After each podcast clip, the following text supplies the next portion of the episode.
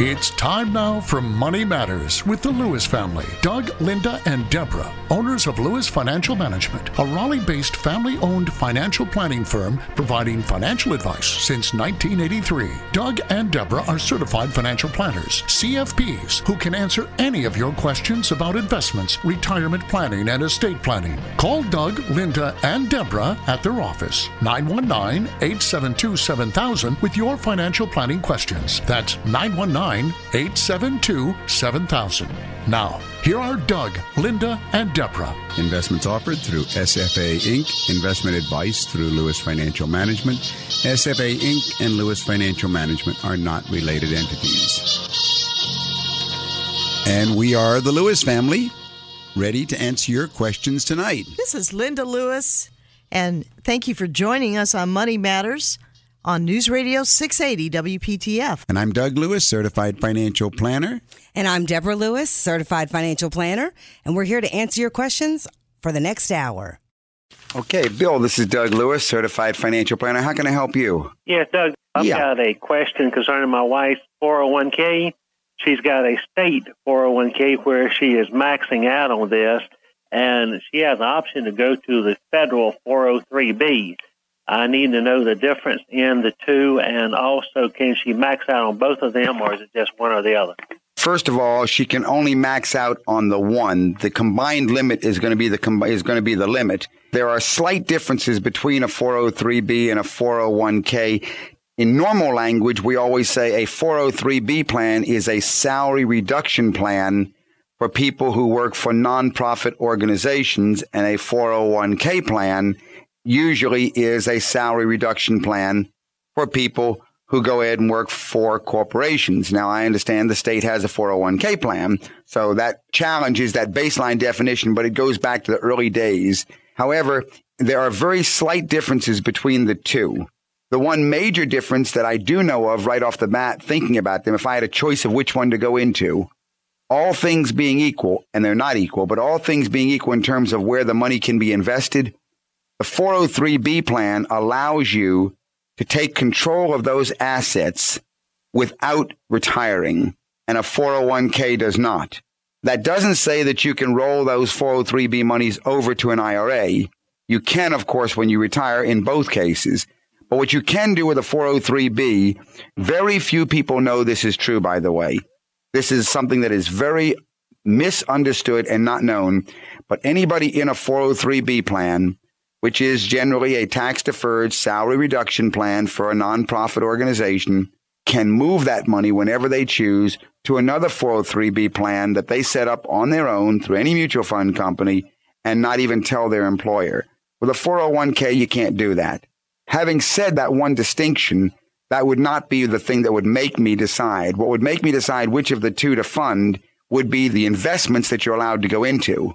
In other words, what mutual funds are available? How old is she? 51. 51 years old, and she wants to work for how long? Six more years. Six more years. It's a very tricky decision. It's not a long time, so you don't want to look for which one has the most aggressive funds.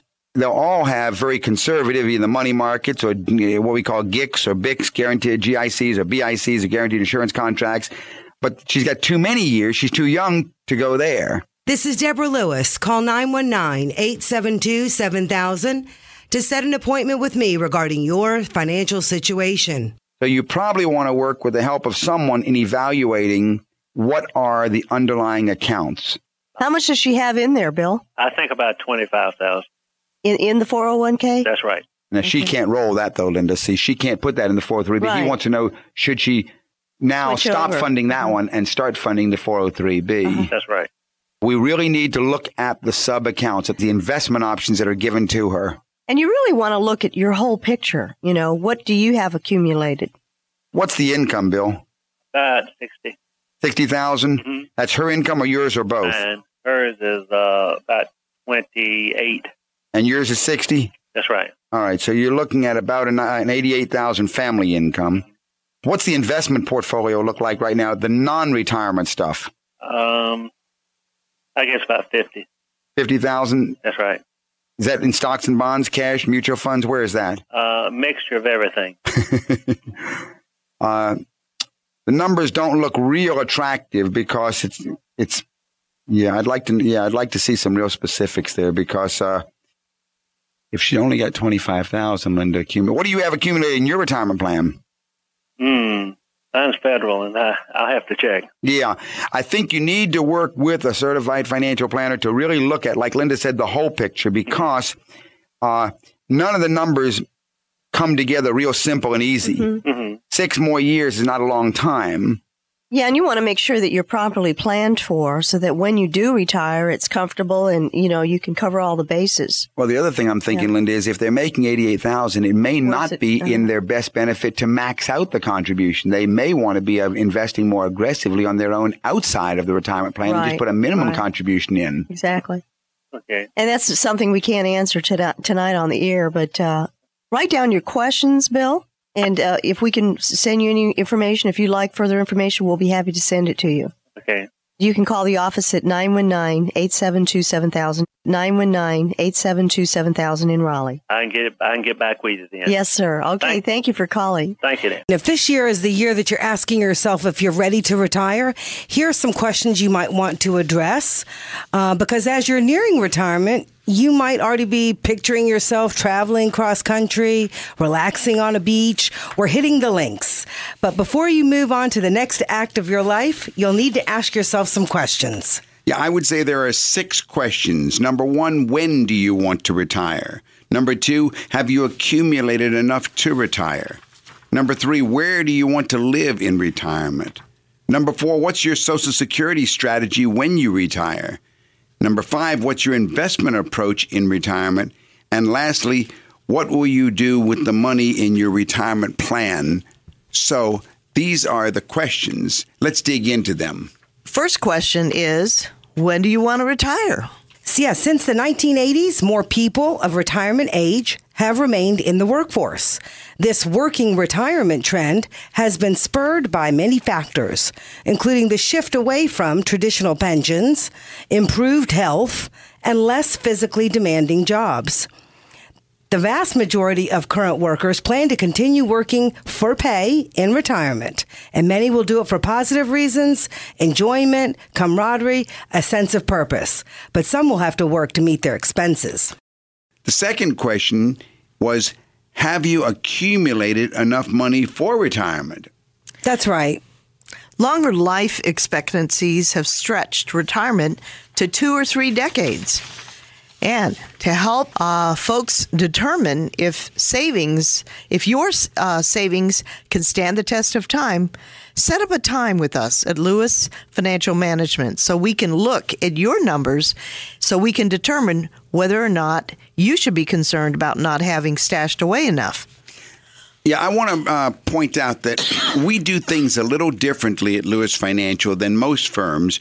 When we try to answer that question, have you accumulated enough money? We do not use a depleting value formula. In other words, we don't use what most people That's do. real important, Doug. It is. Most most firms when they analyze what have you accumulated enough, they say, well, let's see what your living expenses are. Let's put a growth rate on what you've got accumulated and let's start depleting it over your life expectancy and see if it'll last for the rest of your life. Right. My experience tells me people don't like that at all to see their money going down, down, down, down, down.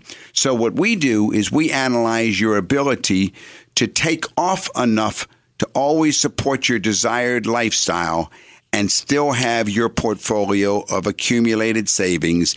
Even this, at the same level or growing to keep up with inflation. That's right. We don't like to see. We're not going to tell you you can make it if When we it going to run out? that, that's not what we're going to do. That's so right. That's our answer to the second question, and we will help you figure that out. Yes, we will. Give us a call at Lewis Financial Management, 919-872-7000, and let us help you create a sensible plan. Another question is, where do you want to retire? Almost a third of retirees plan to move to another state at retirement. So deciding to relocate can be a big decision, and this involves careful planning. Planning.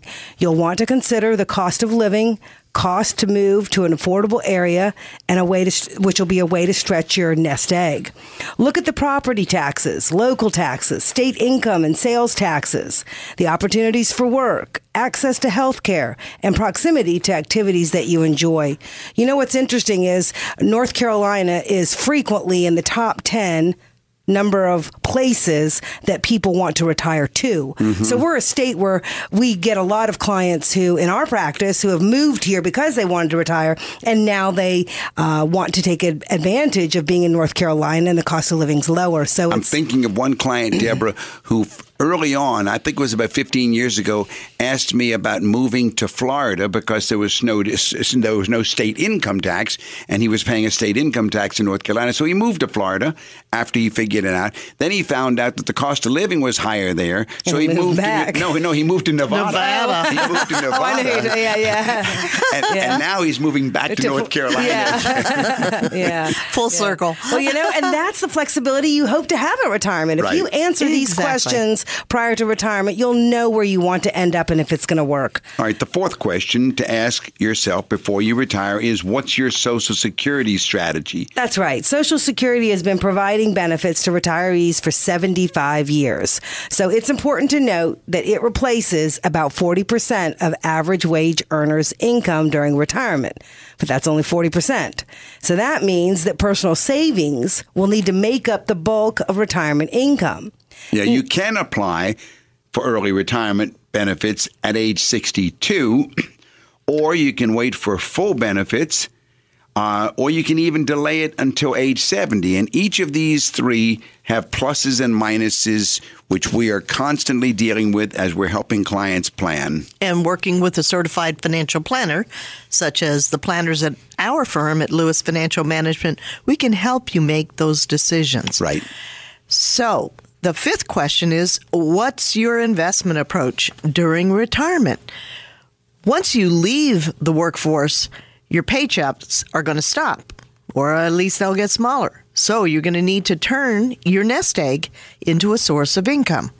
Moving into retirement, the investment goal shifts from mostly growth to income and capital preservation. The sixth question, what will you do with the money in your plan, is the one that we're going to leave you with tonight. Now, your employer plan is the one that you would have contributed to while working, and rolling over that balance into an individual retirement account might be what you want to do. This would rolling over the into an IRA would allow you to continue to benefit from the potential of tax deferred growth. If you have accounts with previous employers, Keeping track of them can be difficult. You can consider using an IRA to consolidate all of your investments. Yeah, and and I, I want to just bring out that these are these six are only a few of the issues that you're going to need to explore as you move closer to retirement. Planning for retirement is complex. It's very personal. To develop a strategy that works for your own specific needs, we encourage you strongly. Contact us at Lewis Financial Management. Call us at the office at 919 872 7000. You can go to our website, dougandlinda.com. Well, Lynn, what's new in the area of retirement planning? You know, Doug, people want to know how do you keep your head when other investors are losing theirs, right? Yeah, a lot of people want to, Linda, you know, because many investors react to market conditions like lemmings stampeding up the mountain when markets are rising and down into the cold sea when markets are falling. But this herd mentality can be dangerous to your pocketbook. There's a study that found that during a recent five year period, 200 no load growth funds earned an average annual return of 12%, right? Right. And still, the average investor in those same funds earned only 2.5%. But why? why? yeah, because investors often get into the market too late and get out too early. You see, studies by economists and psychologists have found that investors are most influenced by recent events like market news, political events, earnings, and so on, and they seem to ignore the long-term investment and economic fundamentals. Furthermore, if a movement starts in one direction, it tends to pick up more and more investors with time, right?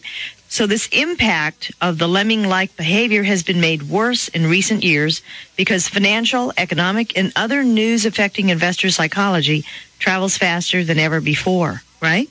That's right. And capital can flow also between nations with surprising ease so that markets respond more quickly to sudden changes in the direction of investor buying and selling.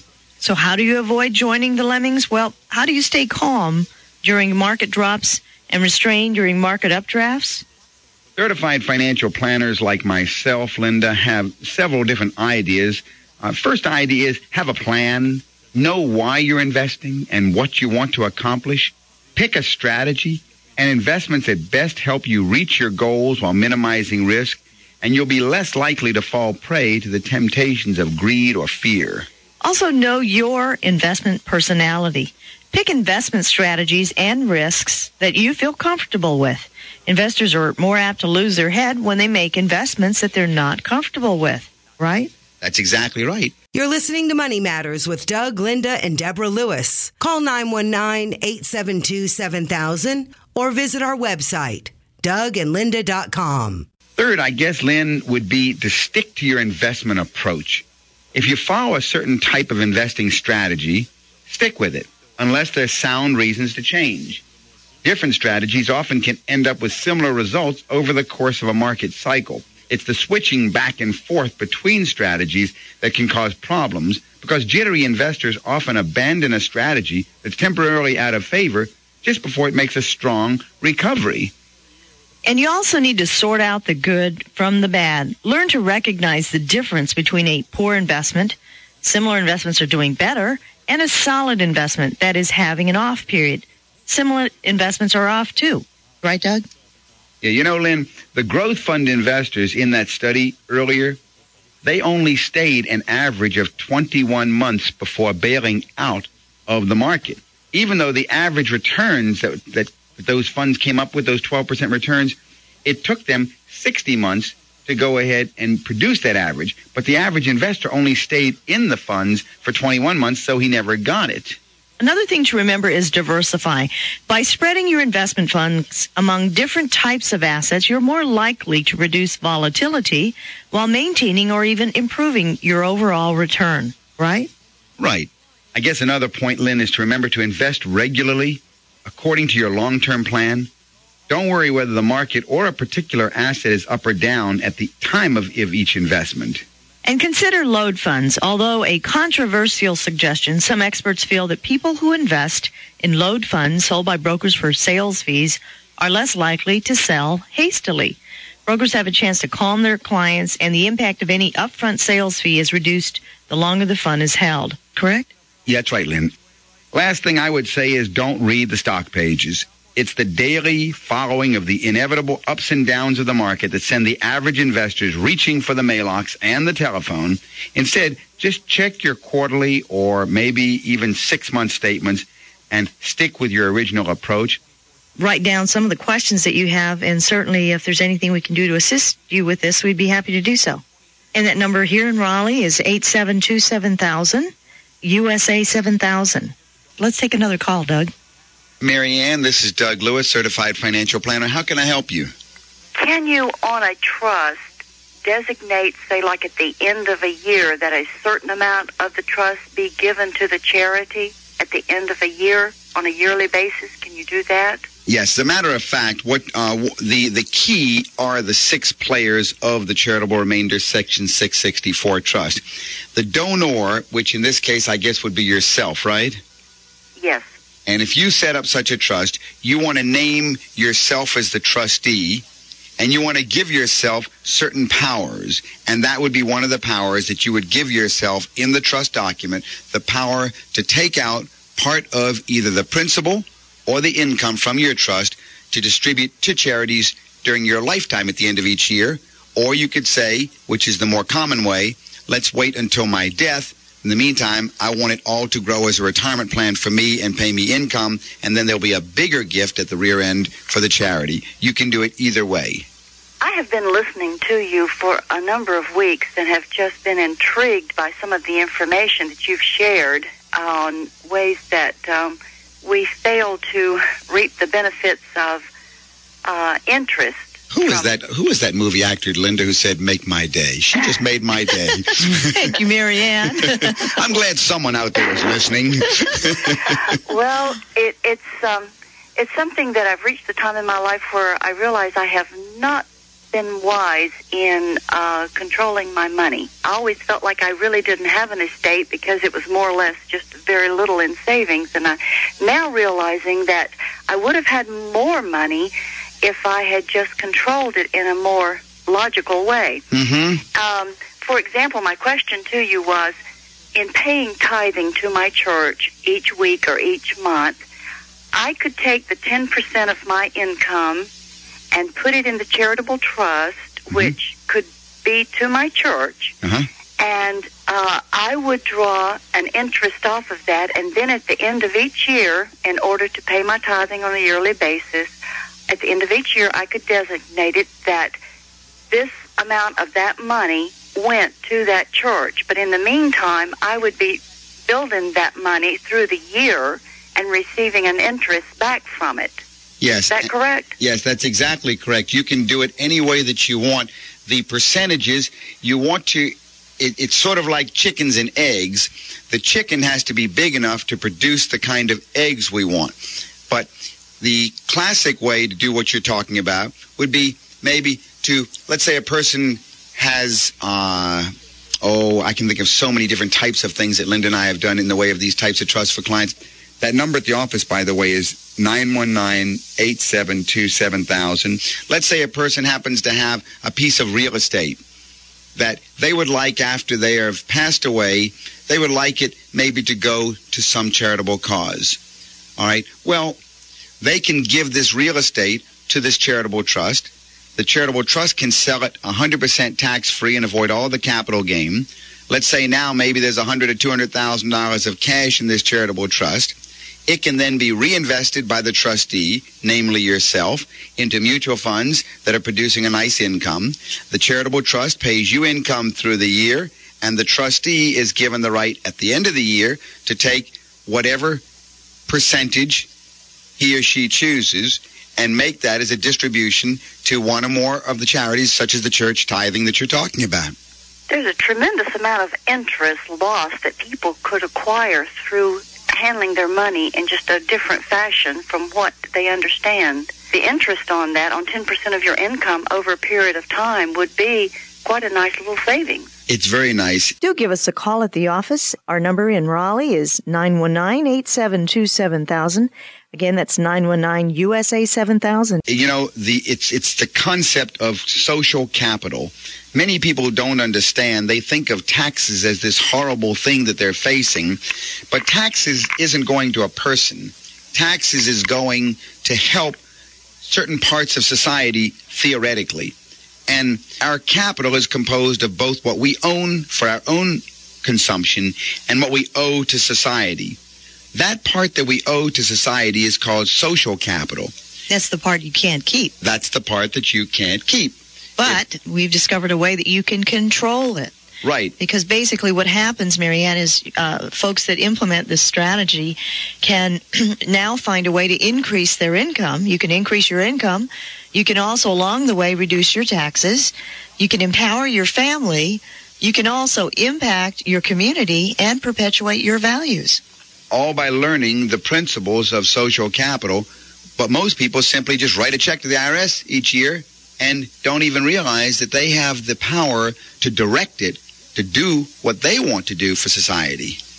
In a financial statement, would the money in the charitable trust show up as an asset? No.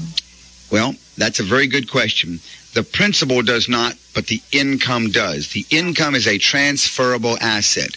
You can actually assign your interest in that income stream over. Now, let me say this. It's used in both ways. I have seen clients going through divorce who want to make sure that it is not able to be assigned and not touchable. And many people use it to avoid potential litigation issues and liability issues.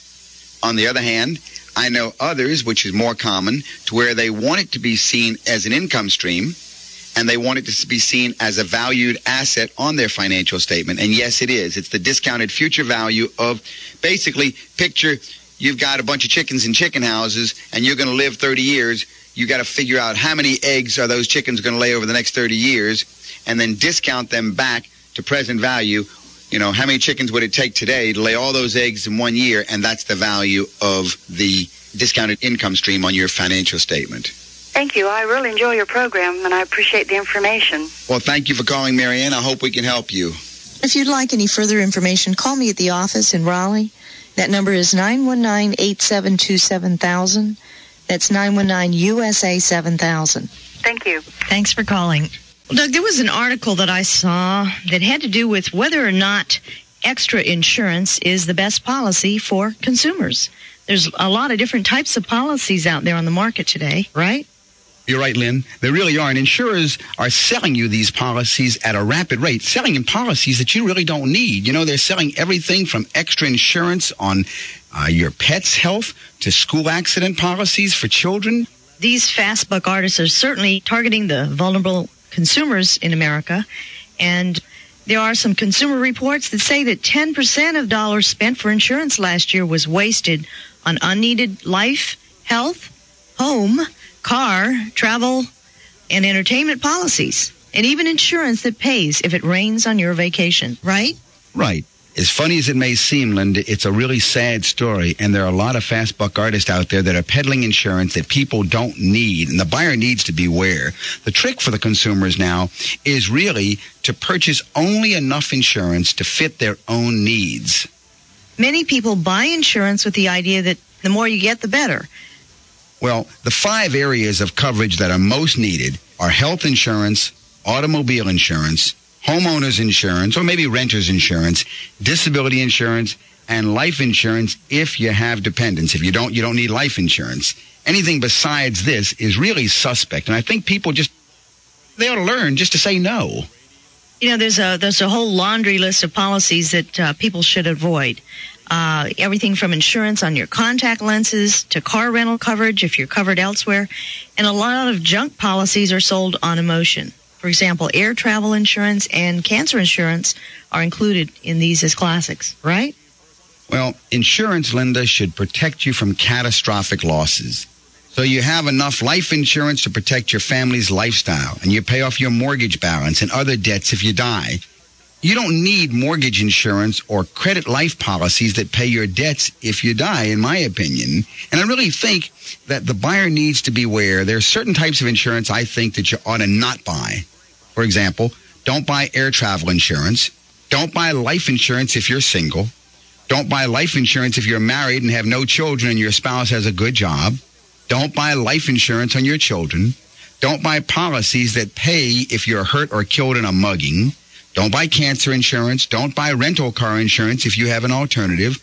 Don't buy mortgage insurance. Don't buy credit life insurance. Don't buy health insurance on your pet. And don't buy health insurance that pays $100 a day while you're in the hospital in lieu of comprehensive insurance. And probably the best thing, Doug, is to work with a financial planner, right? Right. That can help you determine uh, what are your needs and uh, how how to uh, solve those needs. That's the story, Lynn. And that number to call is 872 7000. That's USA 7000 in Raleigh. Let's take another call, Doug. All right, Billy, this is your time. Doug Lewis here. How can I help you? Hi, Doug. Hi. Can you avoid the 10% penalty on IRA if you're not 59 and a half and get early retirement? Yes. Tell me a little bit about yourself, Billy, and I'll see if I can walk you through the process and whether it's right for you. How old are you? 55. All right, you're 55. That's pretty good because if you were 45, it would make a big difference. And uh, let me see. You're taking early retirement. What's your income, Billy? Uh, Well, right now, you're, with early retirement, you're not going to have an income, right? that's right. All right. Are you married or single? Single. You're single. Okay. So the question is going to be how you're going to survive. What do you have in the way of your non-investment assets? No problem. You have some money accumulated? Uh huh. So why do you want to take money out of an IRA and and if if you can live off of the income from your present investments? Because it's in stock. Well, that's a different question, and you can solve that one without doing the other one. You're confused. Yeah, I was you're- wondering how you're- much are we talking about? She's confusing two different issues. How much is in the IRA total? 35000 Okay, now what do you have in your personal portfolio? How much is that worth? Three hundred thousand. Okay. All right, so you've got 300,000 in your personal portfolio. Now, as far as your living, uh, you're going to be living off of the income from your investment portfolio, right? Mm-hmm. Okay. So from your personal portfolio, you should be able to get somewhere around 20 to 25,000 a year income. Mm-hmm. So the question then comes, if you take early retirement and you've got this uh, money from retirement, you can roll this over to an IRA rollover account. Or you can sell. Now, you say these stocks, was this a 401k plan? Mm-hmm. Okay. What you want to do, you want to set up an IRA rollover account. Oh, wait a minute. The money we're talking about is at a brokerage firm. It's not with my company. I do have one with my company. All right. So what's how much is the one at your company worth? That's the one you've got to make a decision on. About forty. All right. So here's what you want to do. First of all, you can sell all of the stocks inside the IRA and pay no tax. There's no capital gain tax when you sell them inside that IRA account. Okay. Okay? So you've got your gain. You say you've already made a gain. You want to sell it. You can do that. No problem. There's no tax because it's already in an IRA account, right? Uh-huh. All right. Number two, the 40000 that's at your 401k plan, you have to go ahead and do something with that. Now, that money can be rolled over to an IRA with no tax. Uh-huh. And then once it's over there, then you can invest it the way that you want. So in your case, there's no reason to be asking the question, why take money out without the 10% penalty? I mean, I could show you a way to take it out, yes, but when you take it out, you still pay income tax on it. In other words, when money comes out of an IRA, if you're under 59 and a half, you pay a federal income tax. If you take out $20,000, then you're going to pay tax just like it was earnings of 20, $21, $20,000 of income. Then you pay a North Carolina tax, and then you pay a 10% penalty tax on top of those two. Now, there's a way to beat that 10% penalty tax, but the only reason you would take it out at all would be if you needed to live on. And it doesn't sound to me like you needed to live on, do you? No, but I wanted to put it in a CD so it would be safe. Well, there's another way to do that. You could do it in IRA rollover and put it in a CD. Mm-hmm. You've got other choices that where you can be safe without having to take it out of the IRA and lose about between a third and a half of it for taxes. Now, there is a way to get away from the 10% penalty tax, but there's no way to get away from the income tax. You probably need to meet with a certified financial planner to go ahead and answer not only this these two questions, but also to design the whole thing for you so that you're comfortable and you get what you you know that you you you're set up the way that that you understand and that you're comfortable and that works right for you. Right, you want to be in the right vehicles so that everything's growing the way, you know, and, and in line with what goals and objectives and needs that you have. So if you if you'd like to call the office, Billy, I'll be happy to send you some information. And that number in Raleigh is 872-7000. That's USA 7000. Okay? Thank you. All right, take care. Thanks for calling. Well, Doug, I speak to so many people at the office that purchase a mutual fund or some investment vehicle that they are not real clear about. And isn't there a gap between education and the purchase of these vehicles? You know, Lynn, it's a really good question you're asking because it's probably the biggest problem we're facing today.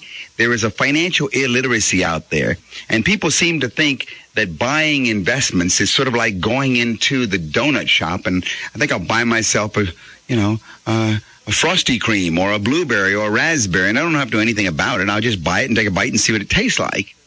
Well, it doesn't work that way. Uh, investments need to be understood and you don't understand them unless you're educated and you're not educated unless somebody educates you. And unfortunately, most of the purchases of investments today are not being done through an educational process. They're being done through a sales process.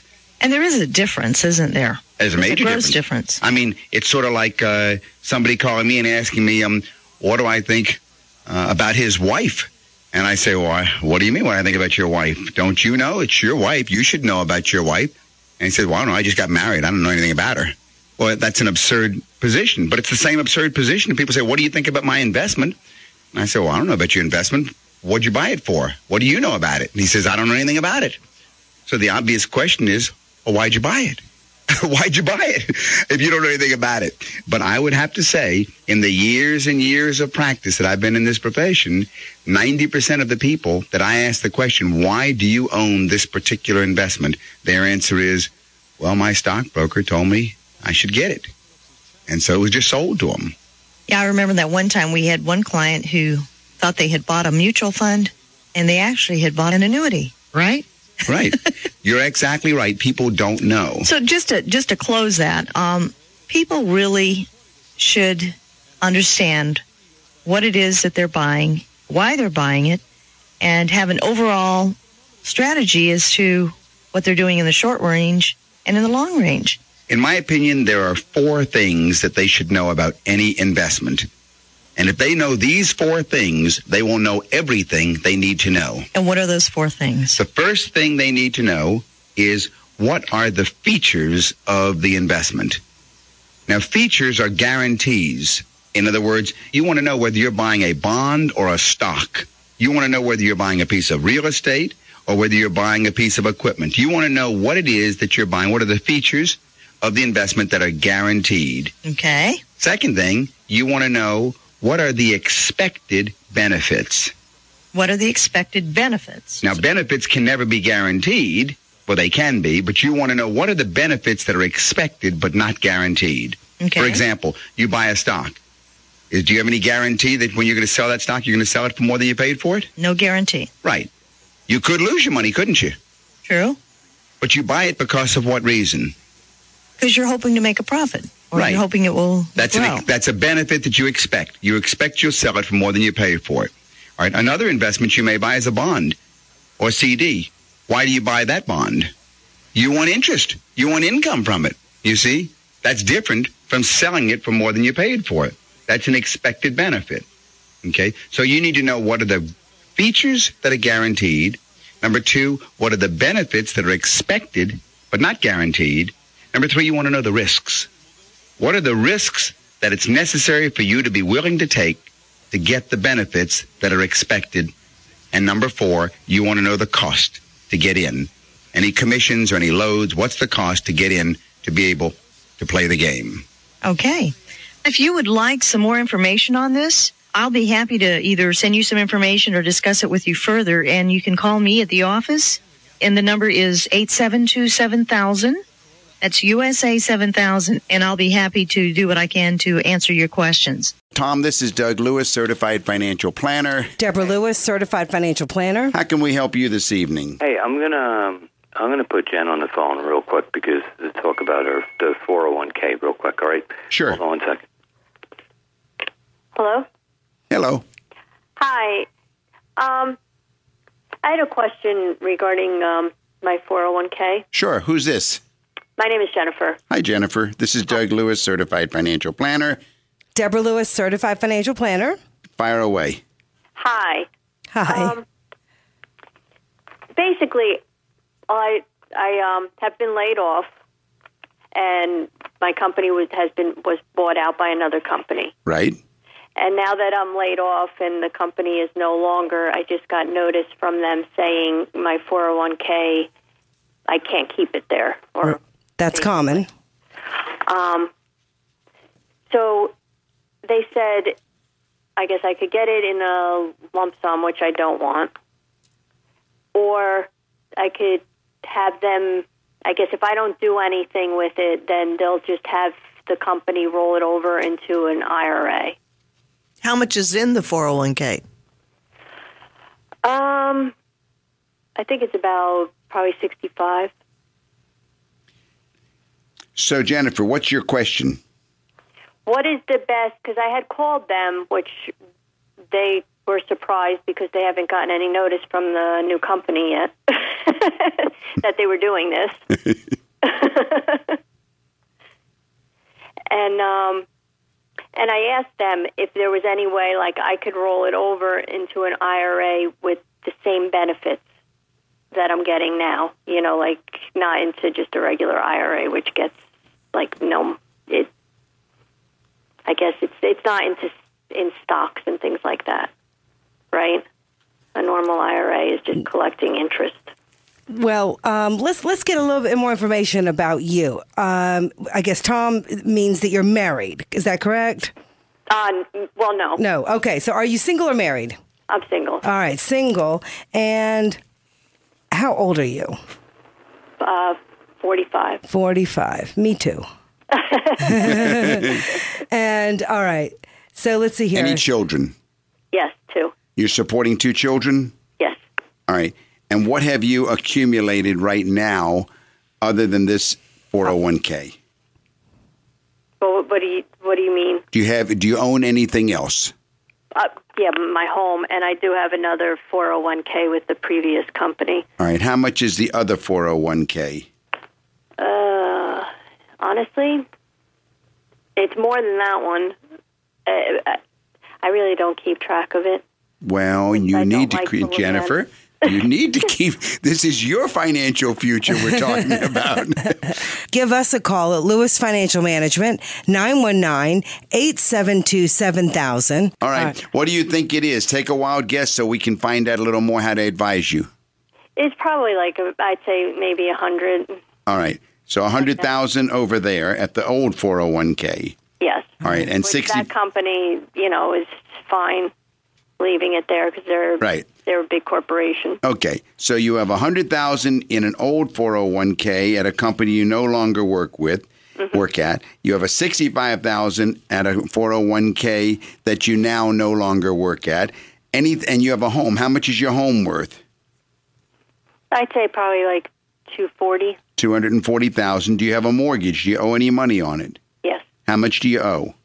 I think it's one hundred and eighty-one. 181,000. All right. Now, are you and Tom, are you all living together, bringing in other income from Tom, or is it all just you? It's all just me. Okay. Well, the first thing you want to know that you want to do is you want to consolidate what you have at both 401ks. Uh-huh. Because a 401k, we like to talk about investments, Jennifer, as chickens because chickens are a nice, easy illustration. Chickens give off eggs. And we like to talk about retirement plans as chicken houses because there's a wolf that likes to eat your chickens, otherwise known as the IRS. Mm-hmm. So if the chickens, your investments, are inside a chicken house, like a 401k, the IRS can't eat your chickens. Once you leave your present employer, just like you left your old employer, there's another chicken house which is much better and safer for you called an IRA. Mm-hmm. And you want to move the 65,000 and the 100,000 into one new IRA. Oh, okay. Now you will have 165,000 in an IRA. Now, the IRA that you're going to choose is a chicken house. It's not a chicken. In other words, you don't want it to be an investment. You don't want it to be one that's sponsored by an insurance company because they're going to sell you insurance products or annuities. You don't want one that's sponsored by a brokerage firm because they're going to give you their products. You want an you want an IRA that has no investment products and lets you choose any investments you want. Okay. That's what the I stands for, by the way, individual retirement account. Oh, all right. Now, how do you do that? You do that with the help of a professional such as myself or such as my daughter Deborah. We will help you find the best investments and we like the conservative mutual funds, but we don't like ones that are just limited only to a certain company. We think that you should be able to go out there and find the ones that have the longest records, track records, the best track records, the the, the highest probability of you getting what you want, and then you design your own investment portfolio. That's right, because you, you might have another 20 years in front of you. And let's say, I mean, who knows, maybe two or three more employers. So the one moment in time when you can take money from one chicken house and put it into your own chicken house, meaning from a 401k into an IRA, is when you leave an employer. If you are at the employer for the whole time until you turn until you're over 60, you know, 59 and a half, or until you retire, then you never get that opportunity. So, in a roundabout way, you sort of have an opportunity that you wouldn't have normally had, which is to take away those retirement assets from the employer plan and put it into your own individual retirement account. And when we meet with you, we're going to have to really dig into where you, you know, you've got, you're looking for another job now, right? Yes. Yeah. So we've got to find out, you know, income sources, Right. Living expenses. All of those are part of what we would do when we meet with you. By the way, jot down our, our, our office number, Jennifer Okay. 919 919 872 872 7000. 7000. And also write down our website. Okay. hmm That's com. Linda.com.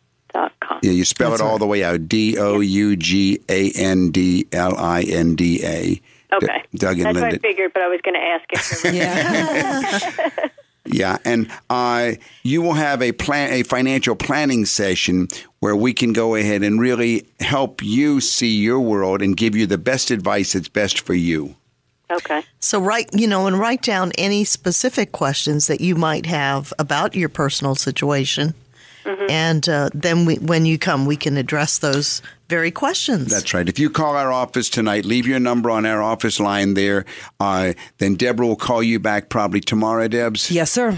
And she'll go ahead and schedule an appointment to meet with us, and we can take it from there. Yeah, Jennifer, you know what? It feels overwhelming and disappointing and all those other emotions that you go through, but Yes. if you if you if you've got at least an objective set of eyes on the situation, it can really very quickly turn from something that was overwhelming and very disheartening to something that's very positive because you got an opportunity to control what you, you what you weren't able to control, you know, while you were employed, but um having someone at least there on your side of the table is is usually the biggest compliment that we get. And we wish you the best, Jennifer, in your your Yeah. job search, and the best to you, and your your Yeah, give me a- whatever comes. Give me a call tonight. Comes I'll- next. I'll, I'm headed back to the office. I'll get your information. I'll give you a call in the morning. And like, what is the what is the fees and We never not like to talk about our fees on the air because a lot of our competitors are listening and and they, Oh, yeah. and so Oh. forth. But I'll, but I will go through But Deborah will cover the fees when you call her.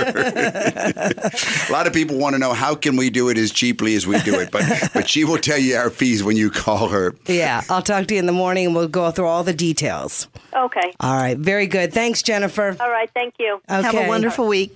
You too. Bye now. Bye.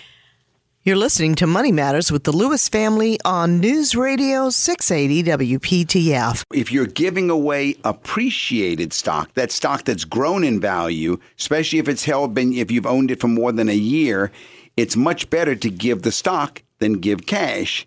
If you donate the stock that's increased in value since you bought it more than a year ago, and if you itemize your deductions on your tax return, then you're going to be able to get a charitable tax deduction for the value of the stock on the day that you give it away. You'll also avoid capital gains taxes on the increase in value over time, which you would have had to pay if you'd sold the stock and then given the cash to the charity. Now, Doug, what yeah. about a losing stock? Okay, whole different story now. If it's a losing stock, one that has gone down in value, now it's the opposite story. It's much better to sell it and give the cash. If the stock has lost value, it's better to sell the stock first, then give the cash to the charity. You'll still be able to deduct your charitable deduction uh, if you itemize, but you'll also be able to take a capital loss when you sell the investment. So let me give you a couple of examples just to see how how how valuable it is if you do it the right way. Okay. Okay, so let's say that you've got hundred thousand dollars, a stock worth hundred thousand dollars that you want to give to charity. Got it. Okay. And let's say that that hundred thousand dollar stock you only bought it for seventy thousand, so it's got a gain of thirty thousand. If you give the stock, you get a tax deduction of hundred thousand dollars. That's going to save you maybe twenty five thousand dollars of taxes, and you're going to avoid paying six thousand dollars in capital gains taxes. Now, suppose you gave the stock if it was a loss Okay. and you gave the stock. Well, in this case here, you get the same deduction of $100,000. So you, you get $25,000 from the IRS. But if you had sold it and given cash, you'd get $31,000 from the IRS, not 25,000. So you really need to know how to do it right. and to do it right. Right. The numbers to call during the week at the office are area code 919-872-7000. That's 919 USA 7000. Yeah, What's new in the world of cash flow planning and reverse mortgages? Yeah, cash flow planning, of course, is much part of what we do at Lewis Financial in addition to investment planning and estate planning and the whole new story on reverse mortgages because there have been new safeguards in recent years to change people's minds about reverse mortgages. Some people call them re- reverse annuity mortgages, some people call them HECMs or home equity conversion mortgage programs, but there's been some new changes, and a lot of people are using them in very creative ways. I will tell you, I know certain financial planners who are using them to take out a lump sum. Uh, and to pay off the mortgage on a home. Others are using them for a line of credit. But my personal feeling is I prefer to use the reverse annuity mortgage as giving yourself a monthly check for the rest of your life, just like another Social Security check, just like a mortgage, uh, a pension payment. This is exactly the way I like them, and I do like the reverse annuity mortgages or the HECMs. So again, Yeah, and another nice feature of that income is that it's not taxed. that's right. It's a monthly check that's tax free. So there's lots of ways to use the reverse mortgage a reverse mortgage and if this is your question about how best it might fit in your situation, give us a call during the week at 919-872-7000. Yes, people have questions about cash flow planning, like our last caller, and you Investment know, planning, investment planning, retirement estate planning, estate planning. We are in the midst of all of it. We like to consider ourselves multifaceted experts. We're not just trying to go ahead and focus on any one aspect of financial planning. The total financial plan helps you sleep well at night and plan for your future goals and your present goals.